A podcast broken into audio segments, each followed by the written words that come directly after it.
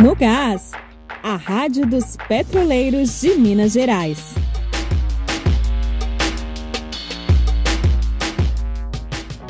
Olá! No episódio de hoje, nós trazemos para você um panorama sobre a atuação do sindicato no combate à pandemia do coronavírus.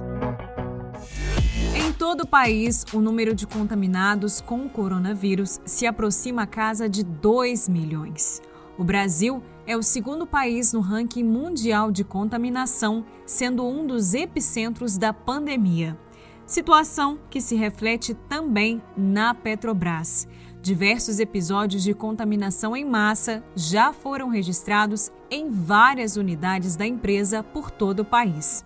Em Minas Gerais, desde o início da pandemia, o sindicato cobra da gerência da Regap medidas de proteção aos trabalhadores e também que a gerência haja com transparência em relação ao número de contaminados.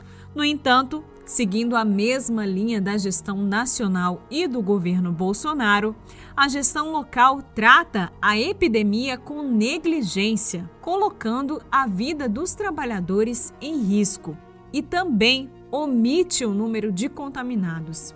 Recentemente, trabalhadores da unidade foram diagnosticados com o vírus. Vale lembrar que o Sindipetro já entrou com ações no Ministério Público do Trabalho e no Tribunal Regional do Trabalho para cobrar da gestão da refinaria medidas protetivas e transparência nos dados. Diante da situação, a diretoria do sindicato solicitou a parlamentares uma fiscalização na refinaria. O coordenador Alexandre Finamori explica que a solicitação foi feita por meio do grupo de trabalho criado dentro da diretoria. A cada dia, aumenta o número de casos positivos para a Covid-19 dentro da REGAP. Na semana passada, o Centro Petro Minas denunciou a situação ao EOR. EOR é aquele grupo de trabalho criado para controlar a Covid-19 na Petrobras. Um grupo de trabalho que não tem participação nem da CIPA nem do sindicato. Mesmo assim, nós denunciamos nesse grupo o descumprimento das regras de segurança de saúde dentro da refinaria. A Regap não está dispensando os contatantes, ou seja, não está colocando em isolamento ou quarentena trabalhadores que tiveram contato com casos positivos. O EOR recebeu a denúncia, procurou a Regap e a Regap negou a situação.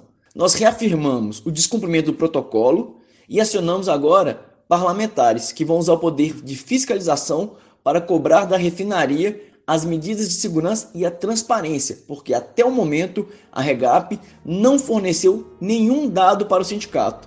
Não forneceu quantas pessoas estão contaminadas, suspeitas e quantas estão em isolamento. Além das medidas para proteger a categoria, o Sindipetro também organiza a campanha Petroleiros pela Vida, que auxilia com doação de alimentos e produtos de limpeza e higiene populações carentes de Minas Gerais.